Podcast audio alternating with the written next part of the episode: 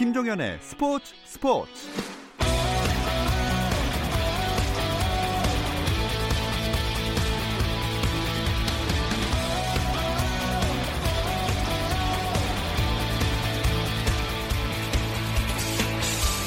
스포츠가 있는 저녁 어떠신가요? 아나운서 김종현입니다. 오늘 하루 스포츠계를 돌아보는 스포츠 타임라인으로 김종현의 스포츠 스포츠 출발합니다.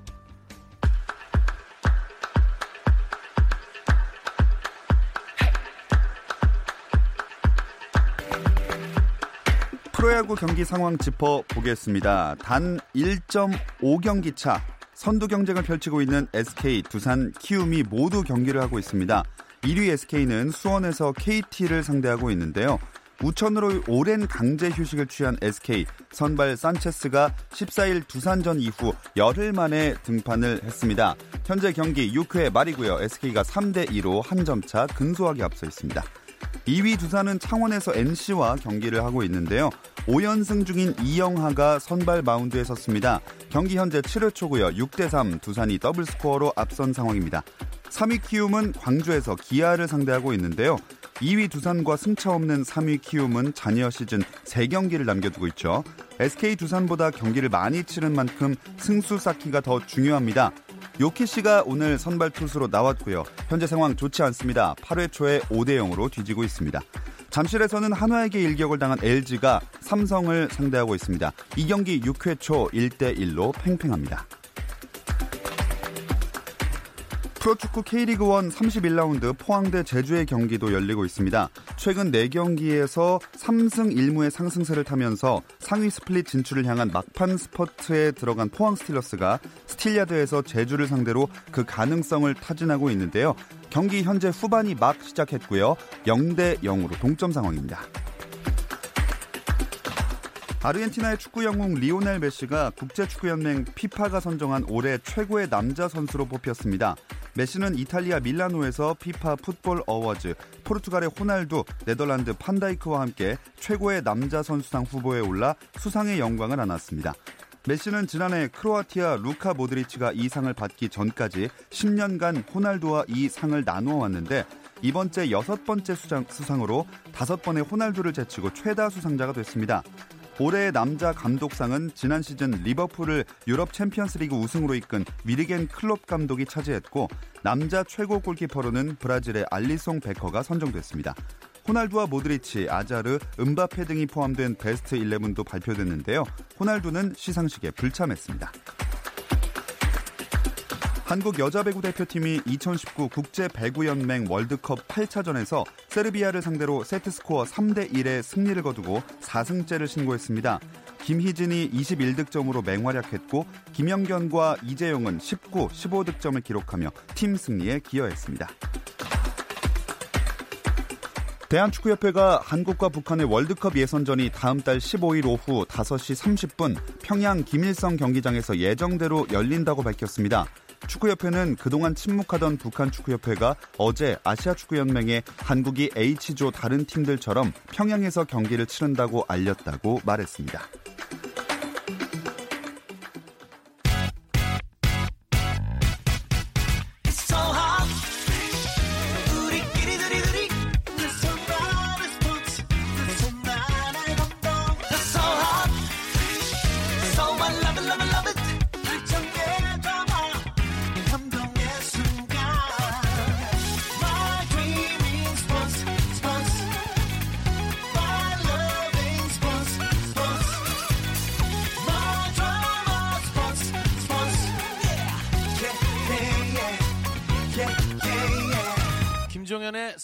스포츠.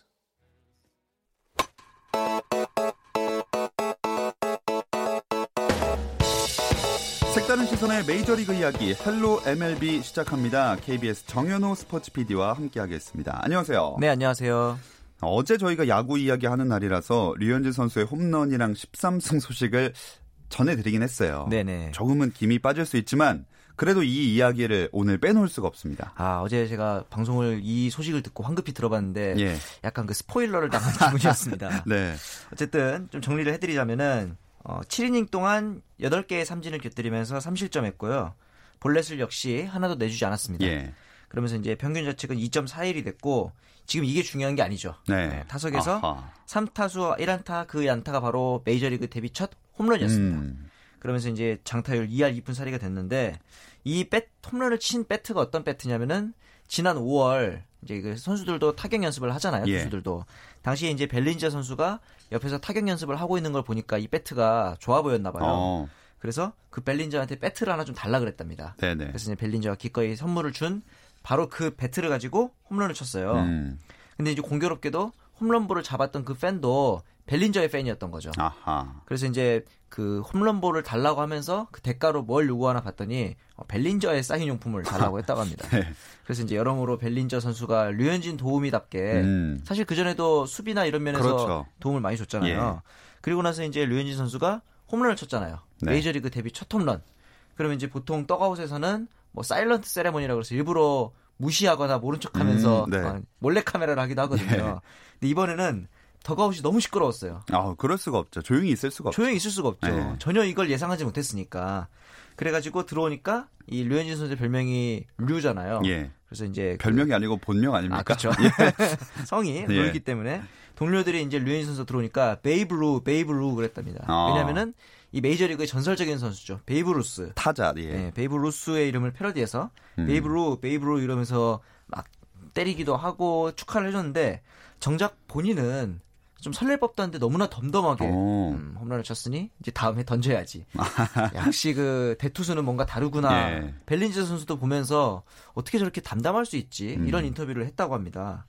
이게 이제 이 홈런이 어떤 홈런이냐면은 한국인 메이저리거 투수로서는 두 번째 홈런이에요. 네. 당연히 1호는 어, 박찬호 선수가 기록을 했었는데 한 가지 좀 특이한 게 예전에 샌디에이고에 있었던 네. 백차승 선수가 2009년에 홈런을 친 적이 있습니다. 어. 그런데 이 당시에 백차승 선수는 한국인이 아니었어요. 아. 아, 왜냐하면 2005년에 이제 여러 가지 이유로 인해서 미국 국적을 취직했거든요. 네네. 그렇기 때문에 어, 서류상으로 봤을 때 한국인 메이저리거의 홈런은 이번 류현진 선수께 두 번째가 되는 게 그렇군요. 맞습니다. 당시 이제 류현진 선수가 타구 속도가 무려 100마일. 어. 사실 160km를 던져본 적도 없는데 네. 홈런으로 먼저 기록했고 발사각이 30도가 가장 이상적인 홈런이 나오는 각도라 그래요. 그래서 이제 딱 그 각도가 나온 걸 보고 혹시 그 홈런을 치고자 하는 의식을 했냐 했더니 역시 류현진 선수답게 전혀 그런 걸 의식하지 않았는데 어쩌다 보니 이렇게 됐다. 음. 재밌는 건 이제 그 상대 투수인 센자텔라 선수가 경기 후에 feel really bad 라고 굉장히 어떤 면에 보면은 공식 석상의 용어치고는 꽤 센 인터뷰였어요. 기분이 진짜 매우- 안 좋다. 진짜 네. 좋다. 매우 나빴다. 사실 근데 이거는 상대 타자한테 할 수 있는 최고의 칭찬이거든요. 그렇죠. 어, 상대 투수를 기분 나쁘게 만들었으니까요. 음. 어떤 면에서 보면 최고의 칭찬이라고 볼 수 있죠. 반면에 이제 그 본업인 투수에서는 이날 홈런을 좀 두 개 내준 부분이 좀 아쉬웠어요. 예. 왜냐면은 평균 자책이 이날 경기 전까지 2.35였는데 2.41로 조금 올라갔거든요. 음. 이런 점에 있어서는 조- 물론 승리를 따내긴 했지만 조금 아쉬운 부분이 있었다. 네. 이렇게 볼 수 있을 것 같아요. 그래도 홈런 하나 쳤으니까 두 개에서 하나를 이렇게 피홈런 하나를 어떻게 그런 기적의 없- 계산법이 네. 나옵니까? 아유 그랬으면 좋겠네요. 네. 다음 등판 일정도 정해졌나요? 네, 아마도 29일 혹은 30일 날 홈 경기인 샌프란시스코전에 등판할 것 같은데 이 경기가 어, 류현진 선수의 시즌 마지막 등판입니다. 네. 아마도 좋은 경기력을 내보낼 것 같은데 왜냐하면은 최근 두 경기 연속 퀄리티 스타트 플러스 즉 7이닝 이상을 던지면서 어 3실점 이하로 이제 던지고 있기 때문에 예. 어, 좀 기대가 되는 부분인데 이게 왜 중요한 경기가 되냐면은 평균 자책점 타이틀이 걸린 경쟁이에요. 네. 이제 그 상대 경쟁자인 제이콥 디그롬과의 경쟁 중인데 만약에 류현진 선수가 이날 샌프란시스코전에 어, 3이닝 이상 무실점을 한다면은 제이콥 디그롬이 8이닝 이상 무실점을 해야 어, 역전이 가능합니다. 그리고- 않네요. 왜냐하면은 3이닝 이상 무실점을 하고 류현진이 4이닝, 5이닝, 6이닝까지 무실점을 해버리면은 거의 불가능합니다. 더 어려워지네요. 그렇죠. 막 디그롬이 12이닝 무실점을 하지 않는 이상 예. 쉽지 않기 때문에 이제 류현진 선수만 잘하면은 평균 자책점 타이틀을 따낼 수 있다. 음. 그래서 참고로 역대 아시아 투수 평균 자책점 순위를 봤더니 1위를 차지한 선수는 아무도 없어요. 어. 어, 1995년에 당시에 센세이션을 일으켰던 노모 히데오가 2위를 차지한 게 최고 기록이기 때문에 아시아 투수 최초로 어, 평균 자책점 타이틀을 기록할 수도 있을 것 같아요. 어, 참고로 우리나라 선수들 중에서는 2000년도에 박찬호 선수가 탈삼진에서 2위를 기록한 게 개인 타이틀 부문에서는 최고 성적입니다. 음, 개인 타이틀 1위가 아예 없는 거군요. 그 전까지는 뭐 한국인은 당연하고 아시아인 중에서도 없었다. 어. 이렇게 보시면 될 것 같아요. 이번에 진짜 잘 던져서 이 1위 타이틀을 가져왔으면 좋겠지만 또 네. 포스트 시즌도 있으니까 몸 관리도 해야 되잖아요. 그렇죠. 뭐 현지에서는 디비전 시리즈에서 2선발로 뛸 것이다 이런 예상이 나왔다고요. 그렇습니다. 그 MLB.com에서 다저스를 담당하고 있는 켄 거닉 기자의 보도에 따르면은 1차전은 어, 뷸러, 음. 2차전이 류현진, 3차전이 커쇼가 나올 것이다. 그 근거로 이제 워커 뷸러 선수가 작년에 지구 1위 결정전 그리고 내셔널리그 챔피언십 시리즈 7차전 둘 다 지면 끝인 경기거든요. 예. 굉장히 중요한 경기에서 강한 모습을 보였기 때문에 아마도 로버츠 감독이 중용할 것이다. 하지만 이제 사실 1선발이든 2선발이든 이거는 솔직한 말로 크게 중요하진 않아요. 예. 왜냐하면 더 중요한 거는 1, 2선발 안에만 들면 됩니다. 음. 그러면은 홈 경기에 나갈 수 있거든요. 류현진 선수의 기록을 보면은 홈에서 특별히 강하잖아요. 네네. 그렇기 때문에 류현진 선수가 홈 경기에 등판하기만 하면 사실 저희는 1차전이든 2차전이든 큰 상관은 없다. 음. 이렇게 생각을 하고 있습니다. 어, 이제 당당하게 긍정적인 예측을 하시는군요. 이제 긍정의 아이콘으로 예. 거듭났기 때문에 잠시 후에 또 저 추신 선수 소, 어, 소식에서 제가 또 얼마나 긍정의 아이콘인지를 보여드리도록 하겠습니다. 아 이렇게 말씀하신 대로 추신수 선수, 최지만 선수 얘기도 바로 해볼까요? 아 제가 또 이렇게 라디오를 하면서 코리안 메이저리그 3명의 홈런 소식을 전하는 아, 날이 올 줄은 몰랐어요. 그러니까요. 추신수 선수가 23일 날 오클랜드를 상대로 1회 초 선두 타자 초고 홈런 그러니까 경기 시작하자마자 던진 그 공을 네, 처음 나와서 그냥 그렇죠. 네. 소위 말하는 딩동댕 홈런. 네. 이로써 시즌 최다 홈런 신기록을 세웠는데 제가 저번에 방송에 나와서 얘기했잖아요. 오클랜드전이 잘 많이 남았고 성적도 제일 좋다. 음. 이 경기에서 홈런이 나올 것이다. 실현했네요. 아, 제가 또 맞췄습니다. 이 홈런이 근데 2015년 이후에 개인 최고 비거리가 어. 나온 홈런입니다. 141m를 날아갔어요. 그래서 이제 찾아봤더니 올 시즌에 이제 메이저리그에서 36살 이상의 선수 중에서 추신수처럼 20홈런을 치면서 도루를 10개 하면서 타율을 2할 6푼 이상 치는 선수는 아무도 없습니다. 유일하군요. 그렇죠. 오히려 나이 서른 나이가 들어가면 들어갈수록 개인의 커리어 하이를 기록하는 선수 굉장히 드문 경우라고 음, 볼수 있죠. 예. 어, 이에 또 못지않게 최지만 선수가 21일에 보스턴을 상대로 개인 통산 100안타를 돌파했는데 그에 이어서 24일에는 어, 17호 홈런을 또 쏘아 올립니다. 오. 근데 이제 재밌는 게 이 템파비 홈구장이었는데 최지만 선수가 홈런을 치고 돌고 있으니까 전광판에 한글이 뜬 거예요. 어, 한글이요? 네. 대박. 아, 대박. 그리고 나서 밑에 하나 더 뜹니다. 쩐다. 아, 쩐다도 떴나요? 아, 이 메이저리그가 확실히 네. 이런 아시아 쪽이라든가 남미 쪽에 이색 국적을 가진 선수들에게 어, 팬 서비스 아닌 서비스를 음. 좀잘 하는 측면이 있거든요. 마케팅도 그렇고. 네. 아마도 최지만 선수 입장에서는 엄청 신기한 경험이 아니었을까 싶더라고요. 그 돌면서 괜히 뿌듯하고 또 신났을 것 같아요. 자기도 대박 이러지 않았을까요? 그러니까요. 어, 특이한 경험을 했습니다. 네. 어쨌든 저희도 이렇게 코리안 메이저리거 3명이 다 홈런을 친 것도 네. 특이한 경험을 이렇게 말씀드릴 수 있어서 굉장히 좋은데 아주 영광스러운 경험이죠. 예. 네. 자, 그럼 이렇게 해서 포스트 시즌 진출할 팀은 다 정해진 건가요? 한 98% 정도 정해졌다고 보시면 돼요. 아메리칸 리그 같은 경우는 지구 우승은 뉴욕 양키스, 휴스턴, 미네소타. 그리고 내셔널 리그는 다저스, 애틀란타, 세인트루이스 이렇게 확정이 됐다고 보시면 되고 다만 이제 와일드 카드가 좀 남아 있습니다. 근데 이제 와일드 카드가 두 팀씩 진출을 하는데 내셔널 리그 같은 경우는 워싱턴과 밀워키가 거의 유력하고요. 다만 아메리칸 리그 같은 경우는 오클랜드랑 최지만의 탬파베이 그리고 클리블랜드 세 팀이 아직은 각축 중이기 때문에 제가 말씀드렸던 그 2% 부족한 그 부분이 바로 아메리칸 리그 와일드카드 경쟁이라고 보시면 음. 되겠습니다. 어, 참고로 메이저리그 포스트 시즌은 와일드카드 두 팀 사이에서 단판 토너먼트로 최종 진출팀을 가리고요. 예. 그 팀이 지구 1위랑 붙고 지구 2위 팀이 지구 3위 승률로 따졌을 때 이런 식으로 붙는 구조라고 보시면 됩니다. 좋습니다. 자, 그러면 다저스의 디비전 시리즈 상대도 대략 윤곽이 나왔나요?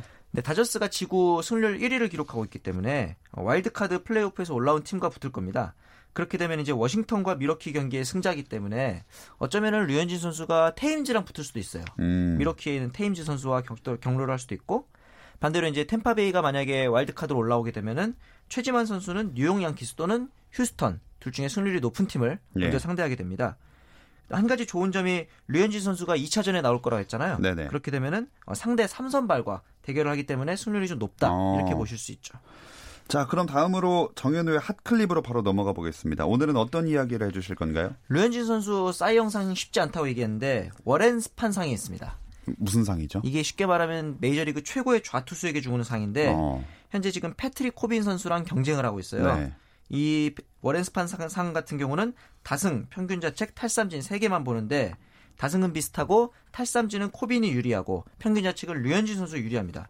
그래서 찾아봤더니 탈삼진을 조금 덜 잡더라도 평균 자책이 낮았던 컷쇼 가 수상을 했던 전력이 있거든요. 예. 그런 면에서 봤을 때는 싸이영은 못하도 요거 하나 정도는 탈 수 있지 않을까. 그 정도의 기대를 좀 해보게 됩니다. 네, 워렌 스판상 수상을 한번 기대를 해보면서 메이저리그 이야기는 여기까지 나누겠습니다. KBS 정현호 스포츠 PD와 함께했습니다. 고맙습니다. 감사합니다. 짜릿함이 살아있는 시간 김정현의 스포츠 스포츠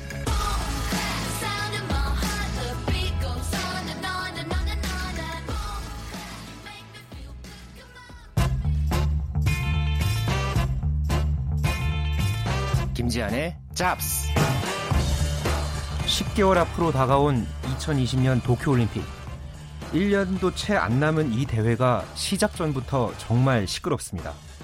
우길기 허용 논란에 방사능 문제까지 도쿄올림픽은 제대로 된 올림픽으로 치러질 수 있을까요? 김지한의 잡스에서 이야기해 봅니다.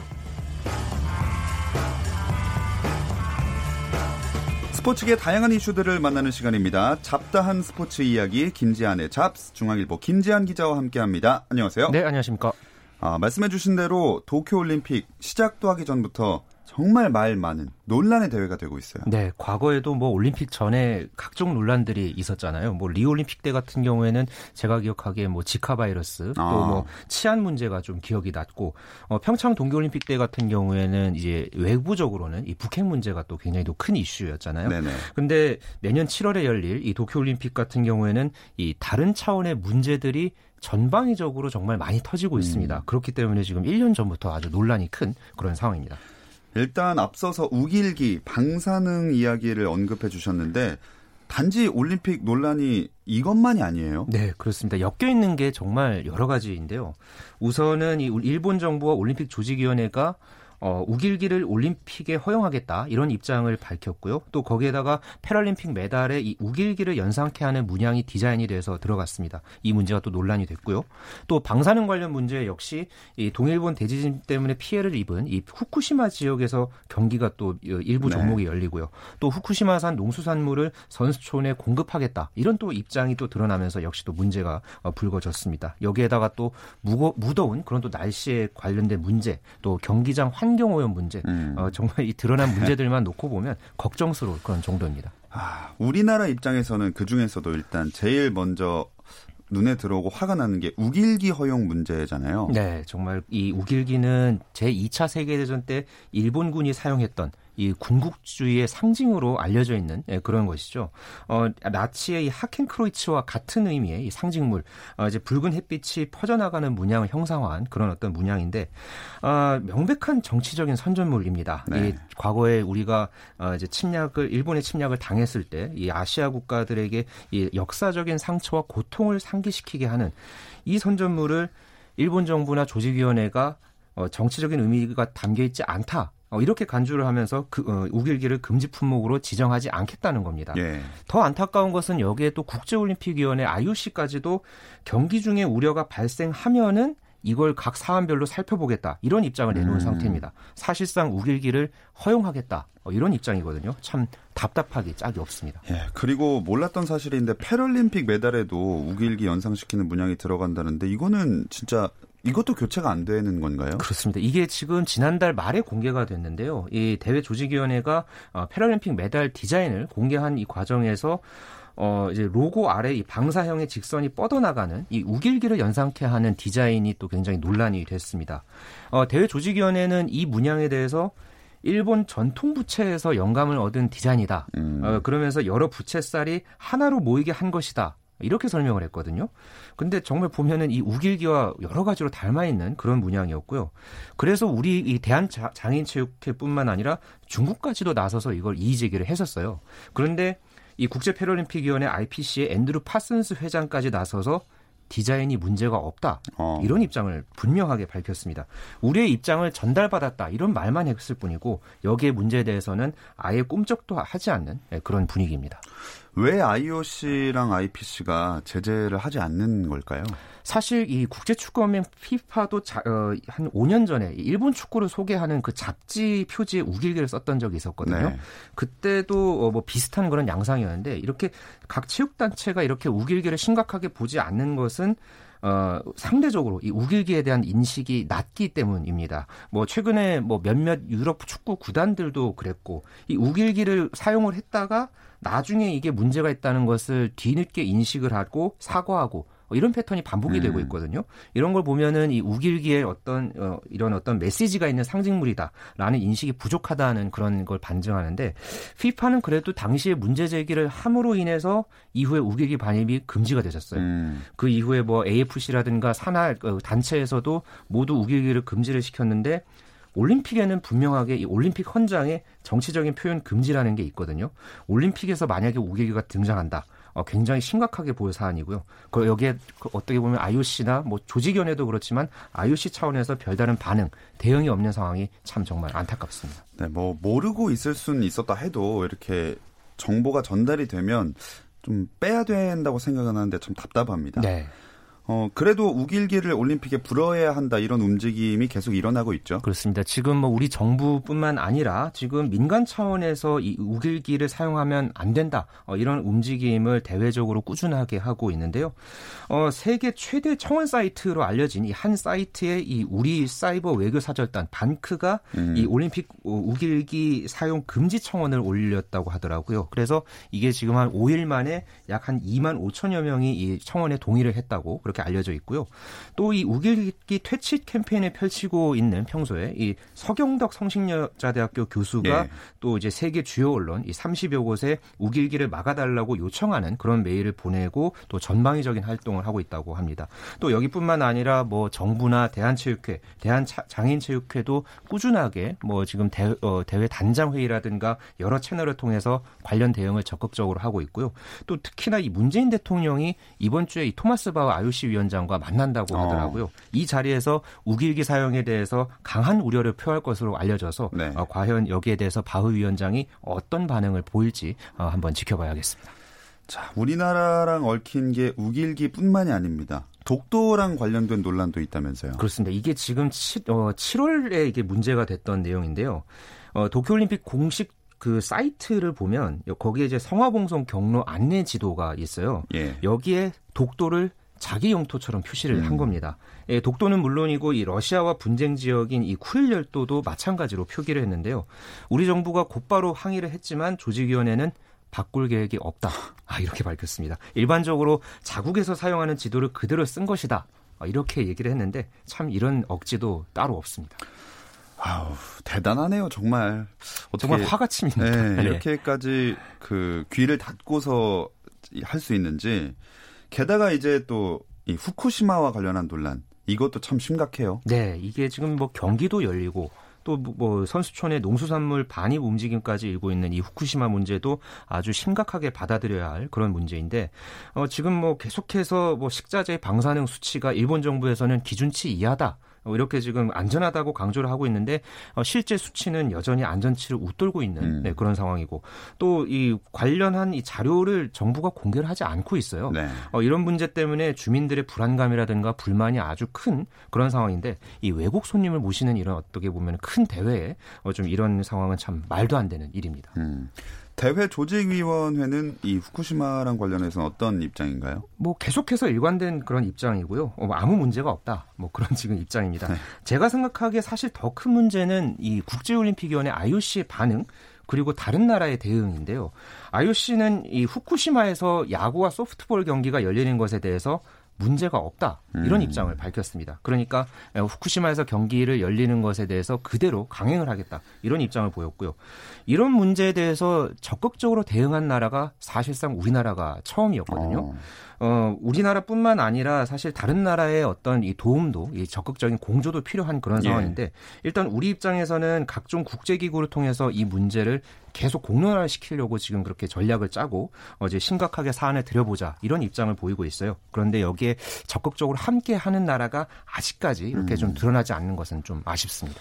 이게 뭐 우리나라가 좀 더 좋으려고 이런 문제가 아니라 진짜 4년 동안 열심히 준비한 선수 또 감독 이런 모든 사람들의 건강과 직결된 문제이기 때문에 그렇죠. 네. 더더욱 심각한 이야기일 수밖에 없는데 게다가 도쿄가 유독 한여름이 무더운 도시잖아요. 네. 가장 더울 때 대회 일정이 잡혀 있어서 날씨에 대한 얘기도 좀 있네요. 그렇습니다. 사실 이 도쿄올림픽이 1964년에 한 번 열렸거든요. 그때는 10월에 열렸어요. 네. 그런데 이번에는 뭐 중계권이나 뭐 여러 가지 그런 문제를 이유로 이 통상에 열리는 이 7, 8월에 도쿄올림픽이 치러지는데요. 이 때문에 지금 각국 선수들에게 가장 큰 문제로 떠오른 게 이 날씨와 환경 문제입니다. 음. 현재 이 올림픽 테스트 이벤트가 꾸준하게 치러지고 있거든요. 여기서 어, 오픈워터 수영 또 뭐 카누 이런 장 외에서 열리는 야외 종목 같은 경우에는 심지어 열사병으로 쓰러진 선수까지도 아. 나왔고요. 이 수질 오염 문제까지 불거져서 물에서 화장실 냄새가 났다 이런 음. 증언을 한 선수도 있었어요. 말 그대로 정말 총체적인 난국입니다. 아니 올림픽이 이러다가 제대로 열리기는 할까요? 아, 정말 이 걱정이 태산이고요. 네, 이 올림픽이 뭐 일단 지금 상황에서 연기되거나 개최지를 바꿀 수는 없는 상황입니다. 어쨌든 도, 이 대회 조직위원회도 나름대로는 뭐 경기 시간을 일찍 당긴다든가 뭐 마라톤 경우에는 새벽 6시에 경기를 시작하고요. 네. 뭐 아이스팩을 설치한다든가 여러 조치를 취하고 있고 뭐 심지어 인공 눈 실험도 최근에 했어요. 지난 13일에 이 조정 카누 테스트 이벤트 경기에 인공 눈 300kg을 뿌렸다고 하는데 오히려 기, 온은안 떨어졌고 어. 이 실험이 대실패를 했다고 해서 네. 인공눈은 결과적으로는 안 뿌리기로 결정을 했다고 하고요. 여러 가지 지금 대책과 실험을 강구하고 있다고 하는데 글쎄요 좀 잘 될지는 봐야 될 것 같습니다. 네, 선수들을 위해서 최선의 환경을 맞춰줘야 되는 게 맞는 건데 뭔가 이야기를 듣다 보니까 그냥 올림픽을 치르기 위해서 선수들을 강제로 그 환경에 맞추고 있는 게 아닌가라는 네. 생각이 듭니다. 진짜 해결해야 될 일이 한두 개가 아니에요. 그렇습니다. 일단 지금 뭐 일본 일본 정부라든가 올림픽 조직, 조직위원회가 성의 있는 자세를 먼저 보여야겠죠. 이 올림픽을 치르는 주인답게 나와야 한다는 의미고요. 특히나 이 우길기 문제, 방사능 문제 모두 심각하게 받아들여야 합니다. 어, 지금 뭐 일부 이 일본의 우익 세력들 뭐 정치적으로도 활용하려는 그런 움직임도 일고 있고요. 네. 여기에 어쨌든 우리도 주변국들과 적극적으로 이 대응하는 자세가 필요하겠고요. 기왕 치러지는 올림픽 달라진 일본의 모습을 음. 보고 싶지만 지금 상황에서는 뭐 오늘 계속해서 하는 얘기죠. 참 답답하기는 합니다. 예, 답답한 마음을 안고 김지한의 잡스 오늘 도쿄올림픽 이야기 마무리해 보겠습니다. 중앙일보 김지한 기자와 함께했습니다. 고맙습니다. 네, 감사합니다. 내일 수요일은 NBA 이야기 조선의 느바로 찾아오겠습니다. 내일도 저녁 8시 30분에 함께 해 주세요. 김종현의 스포츠 스포츠.